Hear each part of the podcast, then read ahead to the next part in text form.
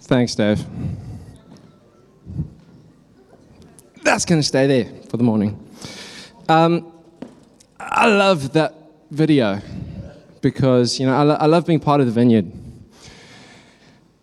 I love every part of the body of Christ. Um, but, you know, the Vineyard lets me be me. And um, and that is why I, I just love being part of the Vineyard. And, you know, as I was watching that, I was thinking about the amazing thing that, you know, the things that God has done through the Vineyard Movement, through the ages, those songs that were up there. I mean, when I became a Christian, those were the songs that let me connect with God. And I love the heritage. But while I was watching that, the Spirit was just saying to me, Trent, the best is yet to come. You know, the best songs haven't been written yet. The best sermons haven't been preached yet. The best churches haven't even been planted yet. The best is yet to come. The kingdom is advancing. We're we're moving forward as a movement and as, as a body of Christ, and I just love that. I want to start by, you know, a bunch of guys meet on Sunday mornings to ask the Lord what is on his heart for healing. We're part of a healing movement. You guys know that.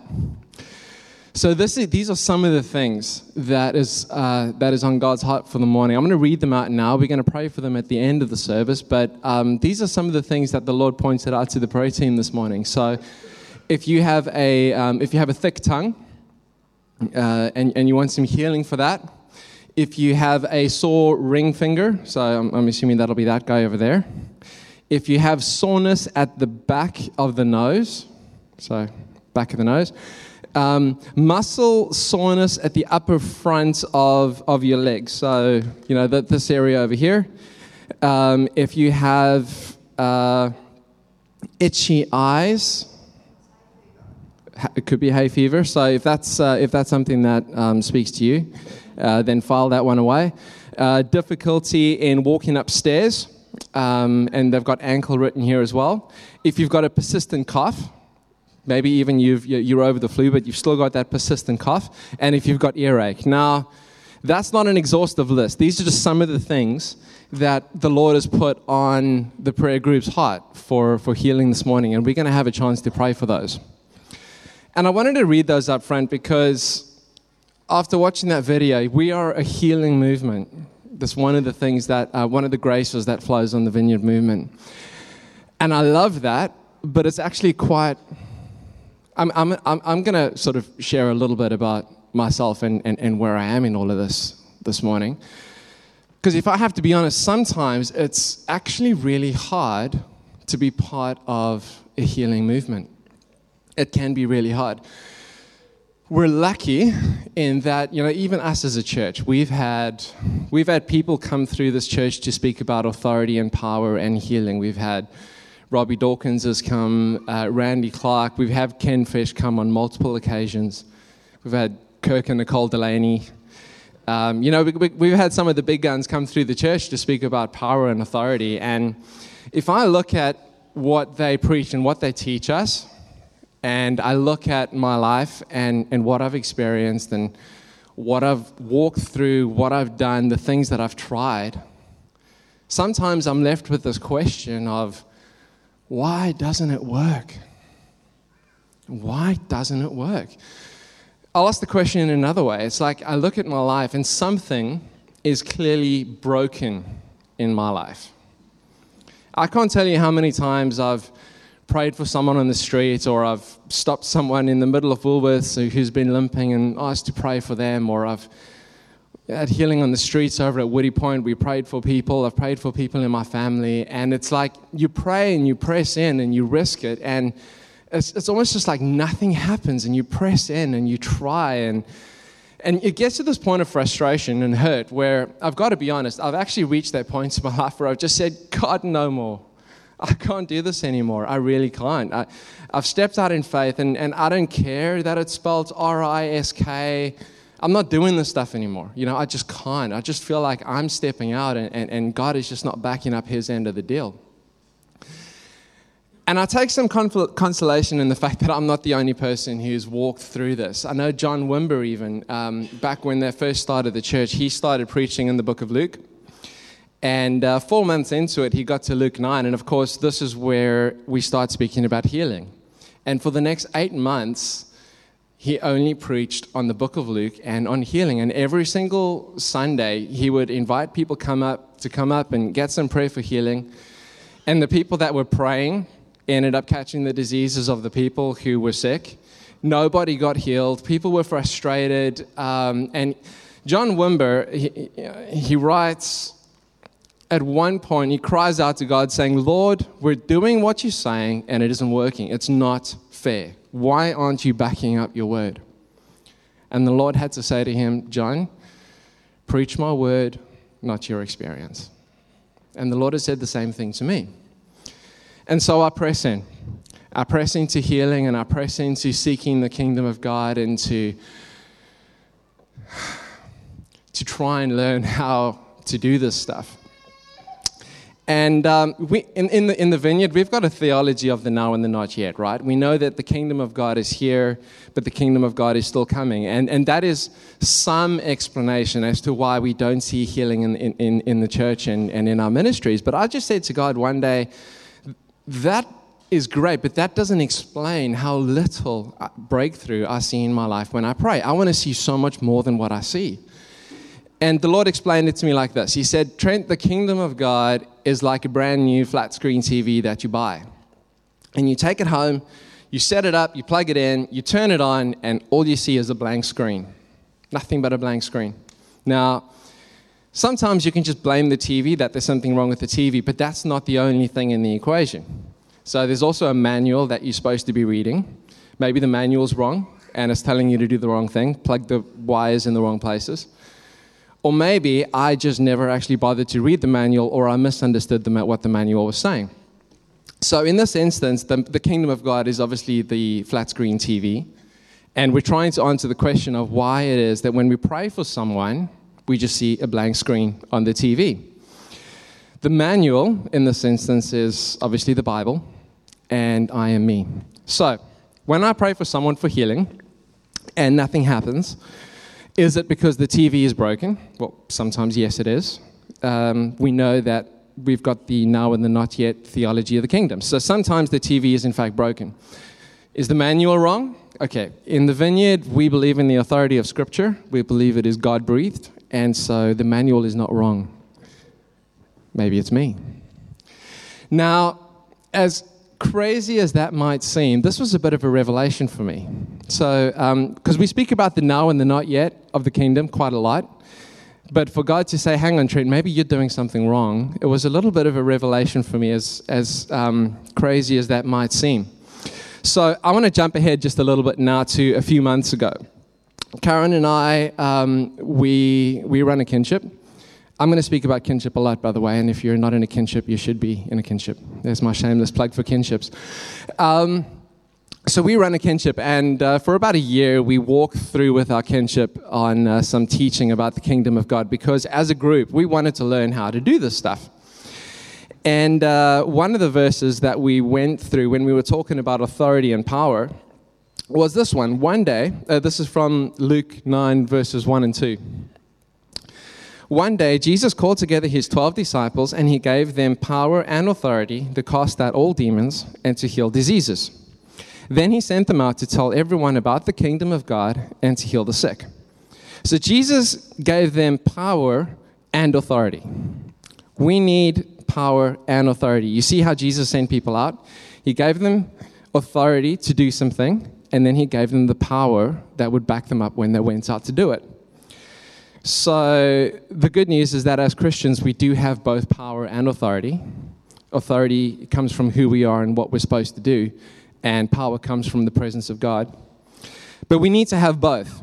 So in my instance, in my case, where I'm seeing very little happen, or at least not nearly as much as I want to, what is it that I'm lacking? Am I lacking power or authority? And the answer is actually both. But it's not because I never had it. It's because I, in my process of living a Christian life, had become very, very good at getting rid of the power and authority that God had given me. So if you look at sort of me and at my darkest, lowest moment, when I had that revelation that I have been given, giving away the power and authority that I have, and you want to be like that, then this is your lucky morning, because I'm going to give you some fantastic tips on how to get rid of all of this power and authority in your life. You know, if you if you're tired of praying for people and just seeing them get healed, or uh, praying for breakthrough and you just see breakthrough happen all the time, or maybe you're just trying to live your life and people keep bothering you because they want to know about Jesus and they say, please, can you introduce me to Jesus? If you want that to stop, I'm going to give you some good tips on how to get rid of power and authority in your life. Okay, you too can be like me. So, step one, if you are unhappy with the amount of authority in your life, well, it's easy. You could just give it away. Step number one. All right, it worked for Adam and Eve. It can work for you. Um, before I dive into that, let's just let's just have a look at this. I'm already in a situation where I'm thinking about um, wanting to, you know, I've given away power and authority. But why why am I telling you that you have to give it away when some of you are thinking, hang on, but I already don't have enough. Why do I need to give this stuff away? Do I already have it? Authority comes from two places, okay? Authority comes from who you are and what you've been told to do. If you're a Christian, you have been adopted into the family of God. You're a child of the King. Bad luck, you've got authority. If you are a Christian, have you been commissioned? Well, we've got this thing called the Great Commission, right? Where Jesus said, I want all of you to go out and I want you to make disciples of all nations. He's also said, I want you to go out, I want you to heal the sick, I want you to feed the poor, I want you to care for the widows and the orphans. You've got a job to do. Bad luck, you've got authority. Jump back to kinship. So after after we did this series on the Kingdom of God, Karen and I felt led to start a series on the Holy Spirit. And the first Sunday that we, uh, the first Wednesday that we started this series on the Holy Spirit, I spent a bit of time thinking about, well, who is the Holy Spirit? And we had this kind of revelation moment as a kinship that the Holy Spirit is not an it. It is not, it's not a thing. The Holy Spirit is a person of the Trinity. And um, if you think that that's obvious, I mean, just think how many times you hear people speak about the Holy Spirit as an it. You know, I saw the Holy Spirit and it was hovering over the water. But we don't speak about the rest of the Trinity that way. You know, I saw Jesus and it was at the right hand of the Father. We don't do that. The Holy Spirit is a person, a full person of the Trinity.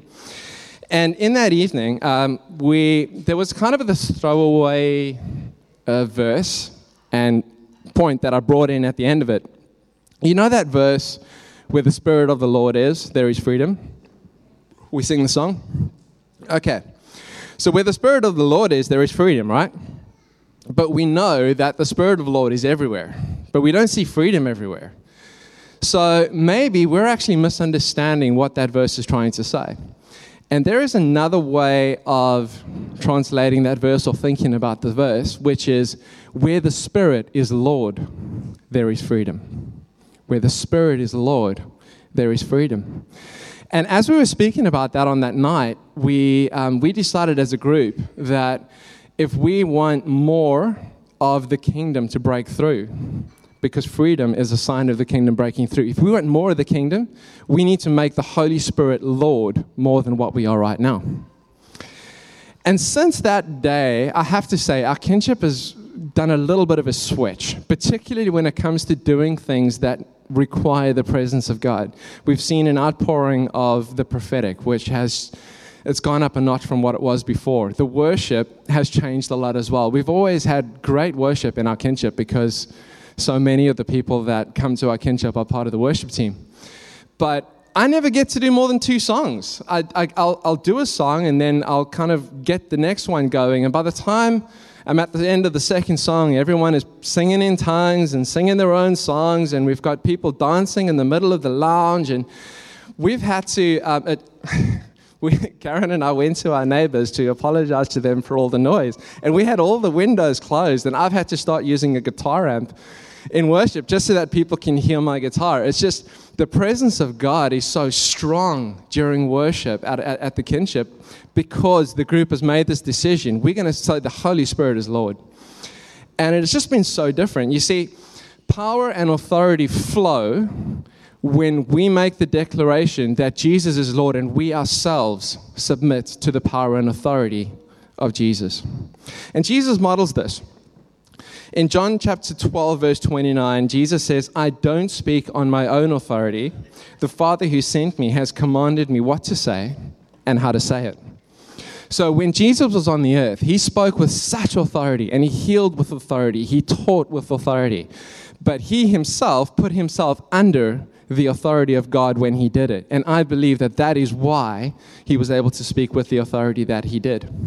See, I believe authority is meant to flow from top down to bottom, and it needs to flow.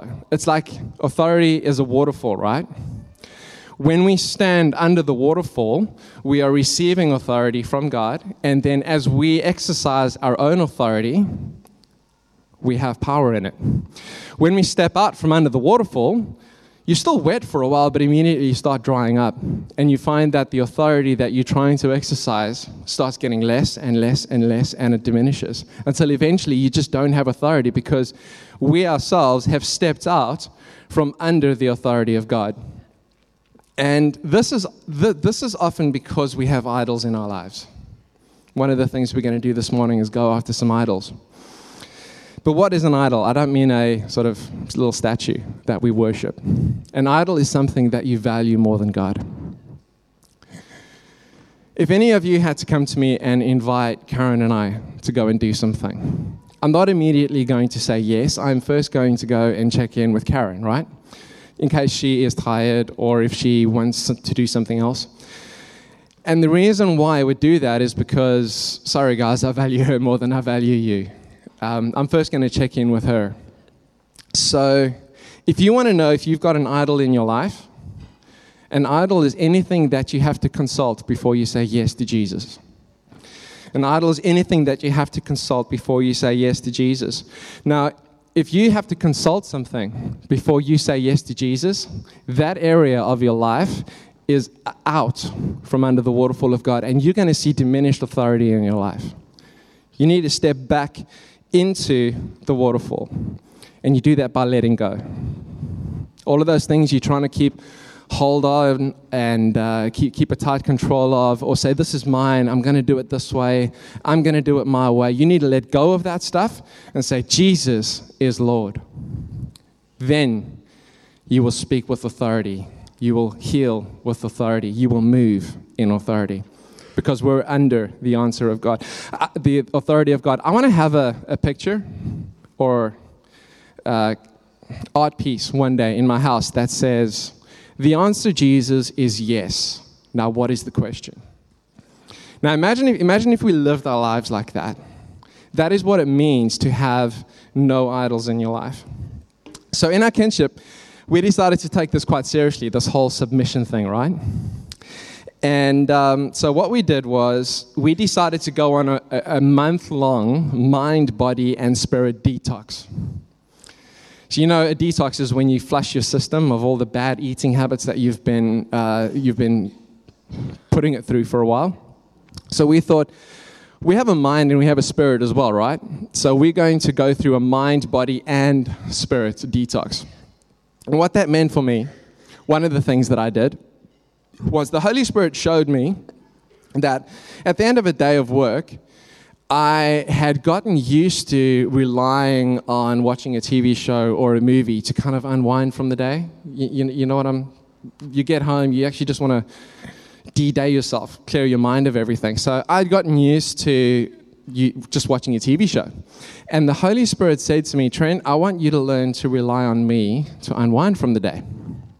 So for a whole month, I had no T V, no movies to watch. I wasn't allowed to do any of that stuff. I'd get home from work, and I had to spend that time with the Holy Spirit to learn to rely on the Holy Spirit to unwind from the day. And everybody did different things. obviously what we're actually doing was fasting, right? You guys get that? We were um, denying ourselves something and replacing it with something that would be seeking the Spirit of God. And in doing so, I learned how to make the Holy Spirit Lord of an aspect of my life. Learned how to, um, I, I learned how to submit that. At the end of it, we decided that, well, Karen and I decided we're going to have a whole day of, of fasting and prayer. And we kind of threw it out there to our kinship, you know, to say, do any of you guys want to join? Just throwing it out there. You never know if people are going to take them up on it. Um, the whole day, people were just in and out of our house. It was brilliant. You know, someone would walk into our house and not even say anything to us, just go sit on a couch and, and, and do some God stuff, you know, drawing or reading or writing or whatever it is that they did. And it was, it was great. What I did was um, I wanted to go deep into some scripture for a while. And I started reading Psalm one thirty-nine. And I read the first verse, which is, Lord, you have searched me and you know me. And a few hours later, I was still on verse one. I didn't manage to get past verse one. Um, you have searched me, Lord, and you know me. And that led me to a revelation of something else that I had been doing to give away power and authority in my life. Corey, jump us to number two there, please. I was always trying to be somebody else. When we were in London, right? Karen and I used to live in London. We got to watch the band Delirious a few times. You guys know Delirious, right? Great band.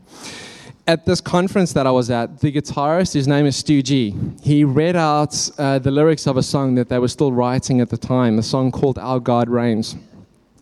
And one of the verses takes a shot at our Western culture, where we're always trying to find a cure for being unlovely, unattractive, not worth enough.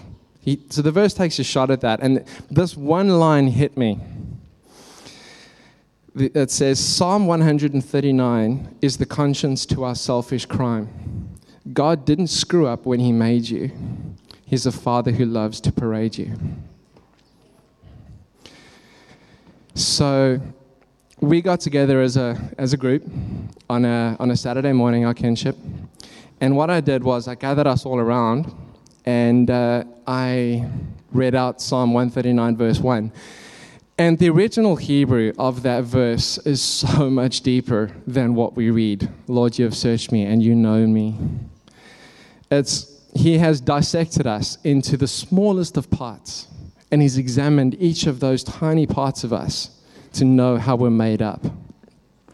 He's cohabited our bodies. And he knows every thought that we have. He sees every hurt, every moment of joy, every disappointment that we've ever had, every moment of love that we've had. That's the depth of knowing and searching that God has in that verse. And so what I did was I, I handed around some pieces of paper and I said, right, we're going to listen prophetically and we're going to share with the other people in our group how God sees them and how he knows them.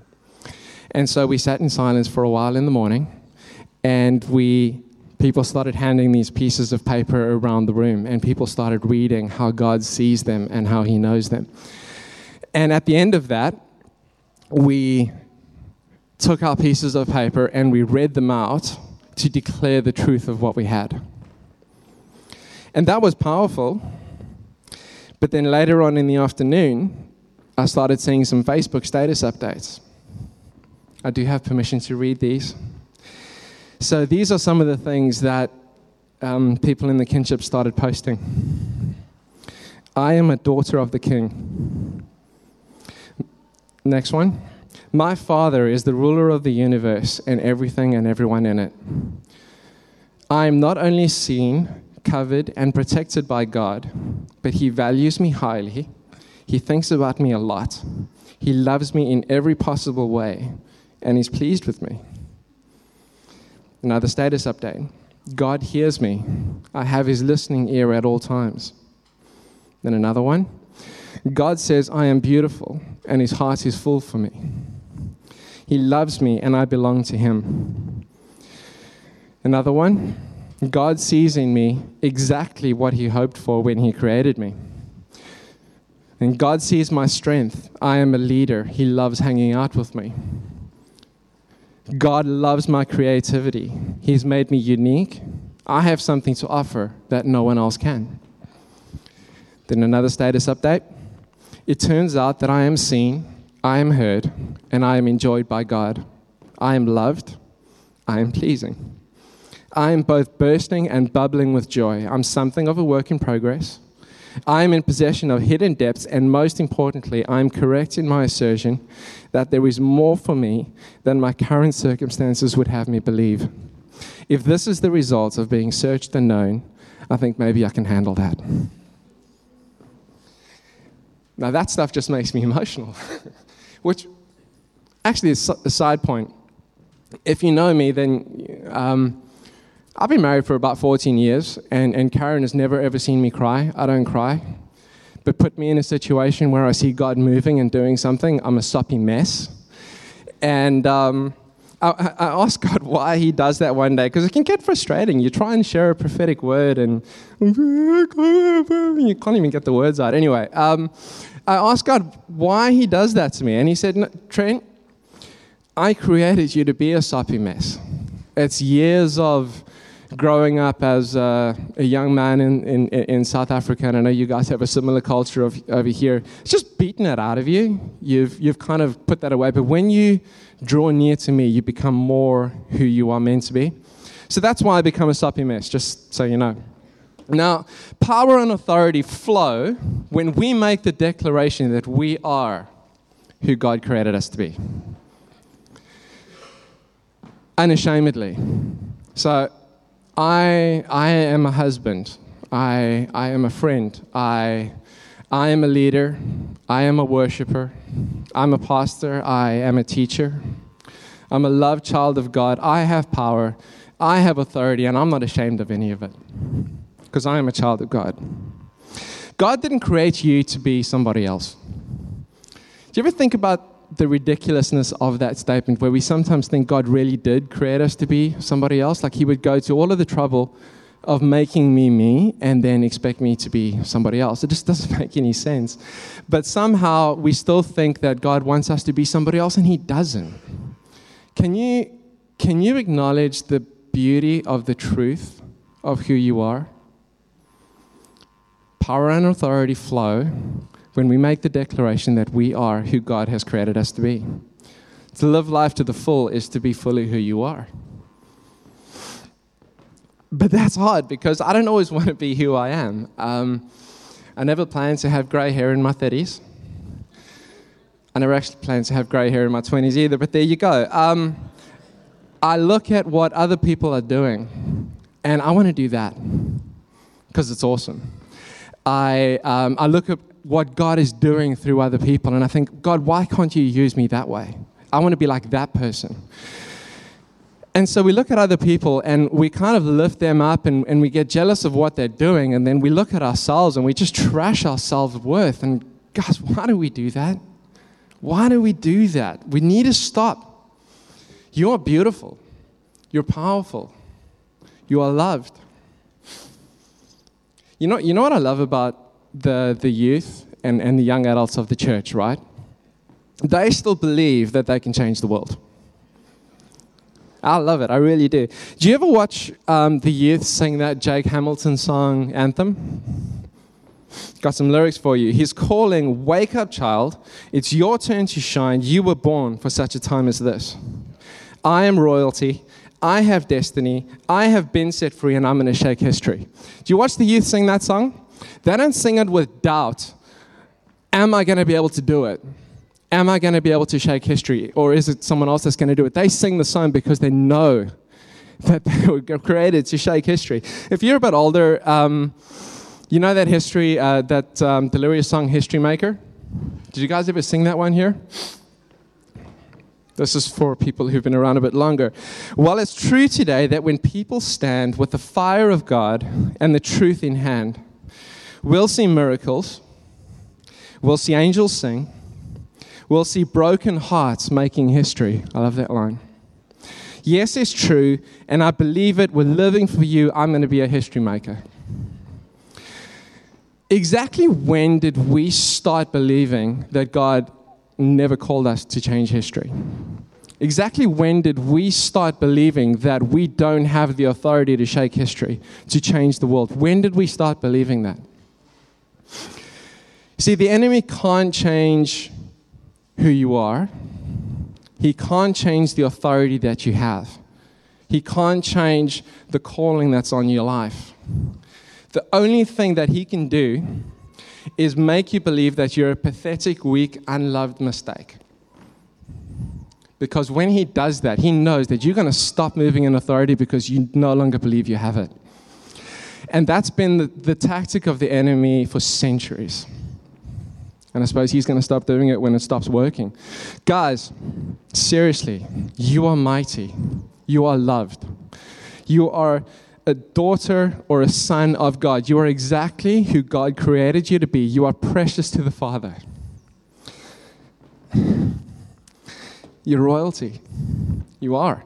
You have destiny. You, um, you've been set free. And now it's time to start shaking history. Now is the time we need to go and shake history. We need to do it. Power and authority flow when we make the declaration and step into who we are meant to be. So what does shaking history look like? And obviously it's different for all of us. But this led to the third revelation that I had on things that I had done in my life to give away power and authority, which is, forget your calling, forget your purpose, just go and do something else. So I work for a consulting company in the city, right? And um, they give me a job to do. I have I have targets and I've got goals, and like everybody does, I have a job that I have to do. And for me to be able to do my job, the uh, the company that I work for has given me a certain level of authority, because otherwise I wouldn't be able to do my job. Now, I can't tell anybody in my company to do something that isn't part of their job, because that's outside of my authority. If I do it, they'll laugh at me. I can't tell anybody that is outside of my line of business to do anything, because they'll laugh at me. I don't have the authority to do that. You see, the kingdom of God works in exactly the same way. Remember how Jesus sent the disciples out? He gave them power and authority over every kind of demon and every kind of sickness. Then he sent them out to declare the kingdom of God and heal the sick. You see, he gave them power and authority to do what he told them to do. And they were amazed, because the demons submitted to them and people were healed. But what if they had tried to do something outside of the boundary of what Jesus had asked them to do? What if they were healing people and seeing these amazing things happen, and decided, well, I'm going to set up a school of ministry here, or I'm going to write a book about healing? I think they would have seen the authority that they had start to drift away, because that is not what they were given authority to do. So that's how the kingdom of God works. You have authority to do what God has created you to do and what he has commissioned you to do. I saw this happen in my life before I understood it as a concept. So Let's let's sort of wind back sort of about ten years or so ago. We're back in South Africa. Um, I was a youth leader. I was a terrible youth leader. I really was. I'll, I'll say that up front. But um, I was I was at this event, and, and I was I was speaking, and I was also leading worship.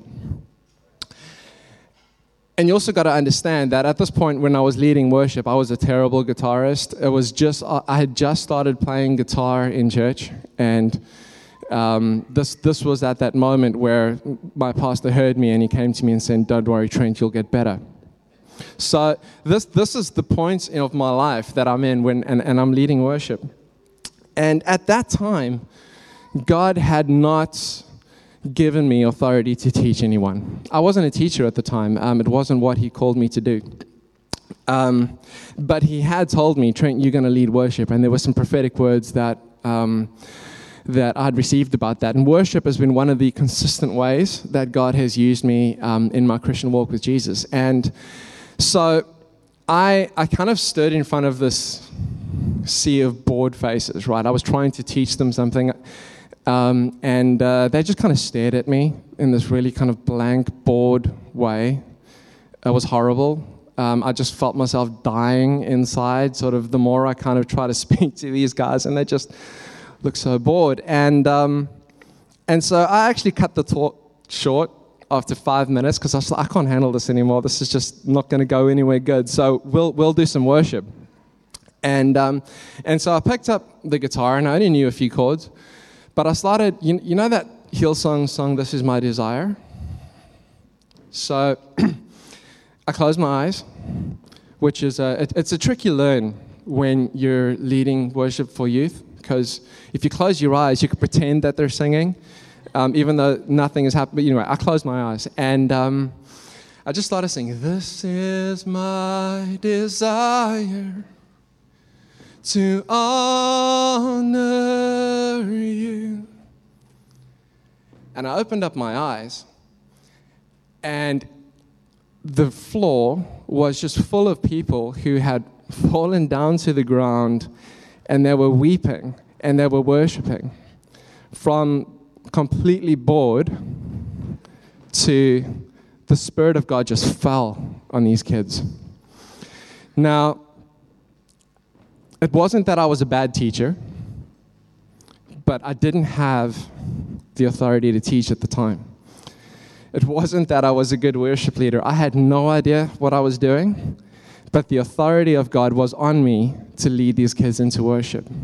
And so when I was doing what I, well, it was a job that was in front of me, but I didn't get called to it. I wasn't seeing the results. I wasn't seeing the authority. But as soon as I stepped into something that God said, this is what you're made to do, power and authority just flowed. So if you're not seeing the kingdom of God break through, it might be because you're actually doing the wrong thing. There are people in this room who have authority to plant kingdom seeds in those kids next door. What are you doing in this room? There's people in this room who have authority on their lives to go out and proclaim the love of God and the kingdom of God and draw people in. And people need to hear it. We, as a church, need you guys to be doing that, because you are the ones who have the authority to grow the church.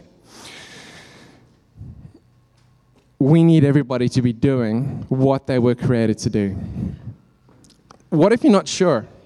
I mean, or what if you haven't been given, a, you know, this is what you're supposed to be doing in the kingdom of God? Well, there's some things that God has given everybody to do, and everybody has authority to do these things.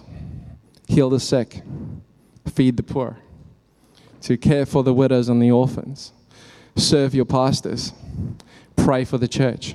Everybody can be doing these things. How about we start there? How about we start there? We can just dive into those things. So, if you want to live a fruitless and powerless life, there's three tips there. You dive into those, okay? You do those things, and you are going to have very little power and authority in your life. That's, there's a money-back guarantee on that. You can you, you can trust me on that. You you go do those things. But if you're crazy enough to believe that you can shake history, we want to do some business with God.